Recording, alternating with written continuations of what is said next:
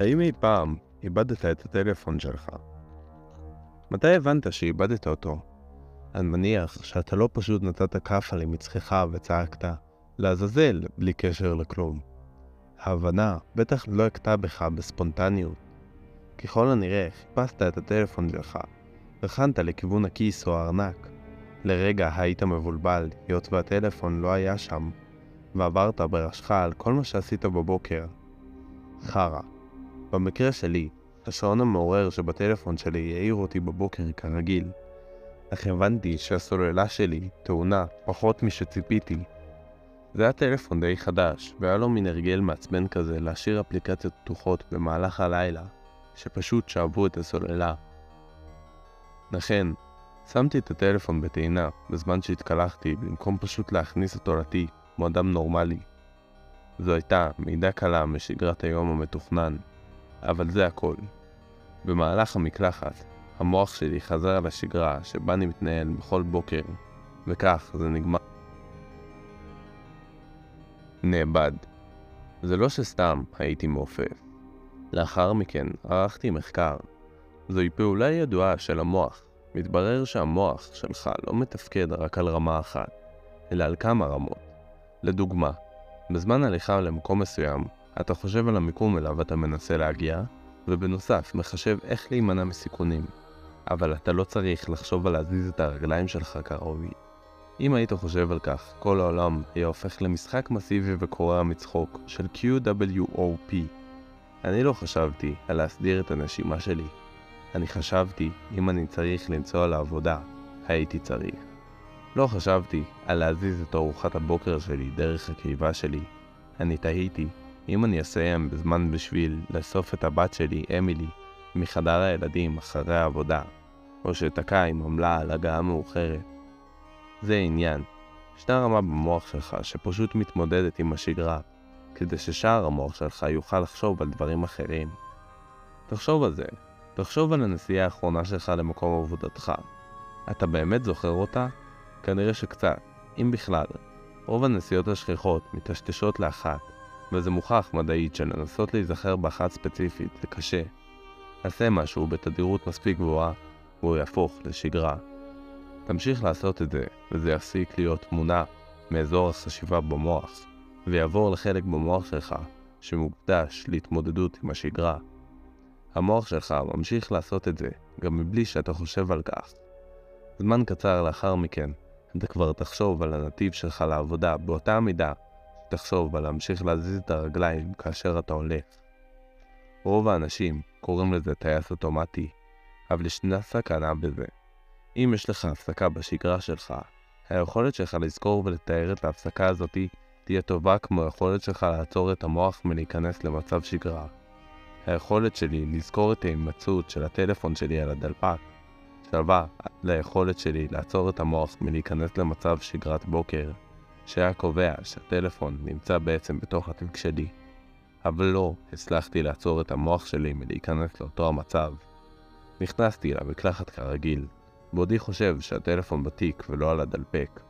השגרה החלה, השינוי נשכח, שהטייס האוטומטי הופעל. המוח שלי היה במצב שגרה. התקלחתי, התגלחתי, הרדיו חזה מזג אוויר מדהים. נתתי לאמילי ארוחת בוקר שלה, והעליתי אותה לרכב. היא הייתה כל כך מתוקה הבוקר, היא התלוננה על השמש הרעה שמסנוורת אותה, באומרה שהשמש הרעה מנעה ממנה לנמנם בדרך לפעוטון. עזבנו, זאת הייתה השגרה. לא היה זה משנה שהטלפון שלי היה לדלפק, נטען בדממה. המוח שלי היה בשגרה, ובשגרה, הטלפון שלי היה בתוך התיק. בגלל זה שכחתי את הטלפון. לא בגלל שכחנות, לא רשלנות, רק המוח שלי, שנכנס למצב שגרה ומשכתב את השינוי. הטייס האוטומטי, הופעל. נסעתי לעבודה. זה היה יום חם וסבלתי בשל החום הרב. השמש הרעה להטה עוד מלפני שהטלפון הבוגדני והנהדר שלי העיר אותי.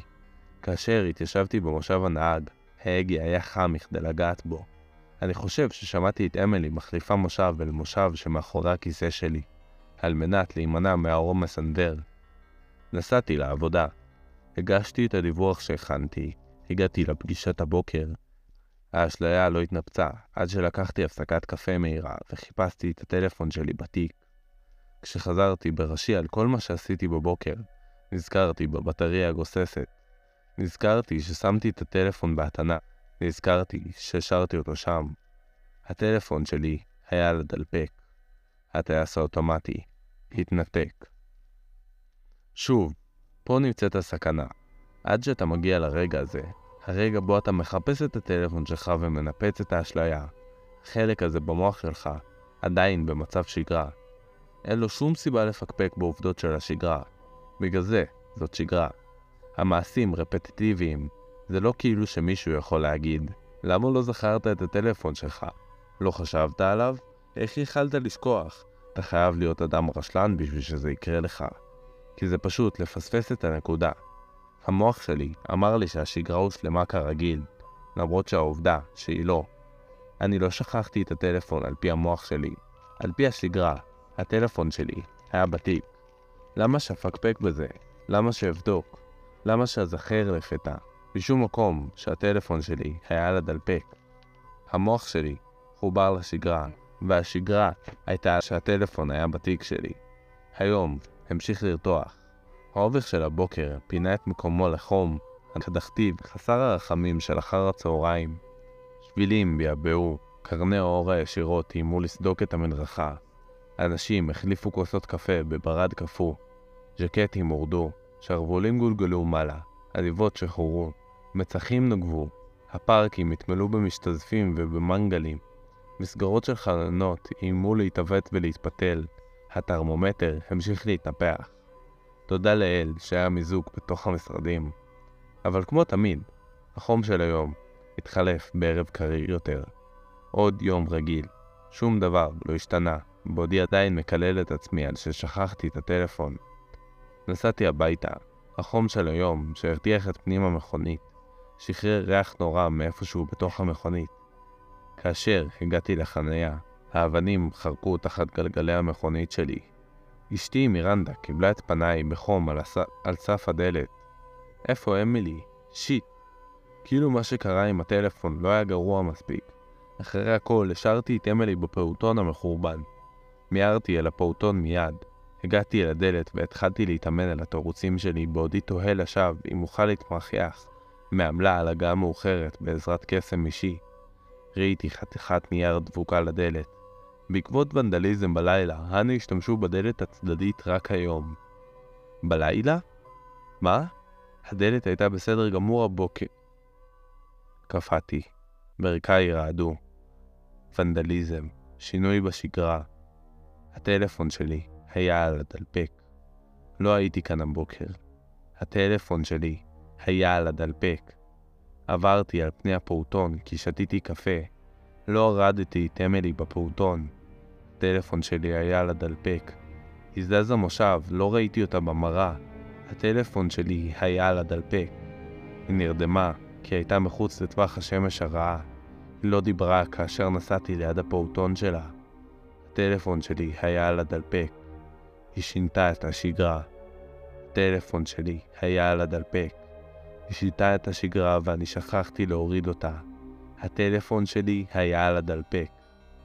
תשע שעות, המכונית הזאתי, השמש הרותחת, בלי אוויר, בלי מים, בלי חשמל, בלי עזרה. החום הזה, הגה חם מכדי לגעת בו. הריח הזה.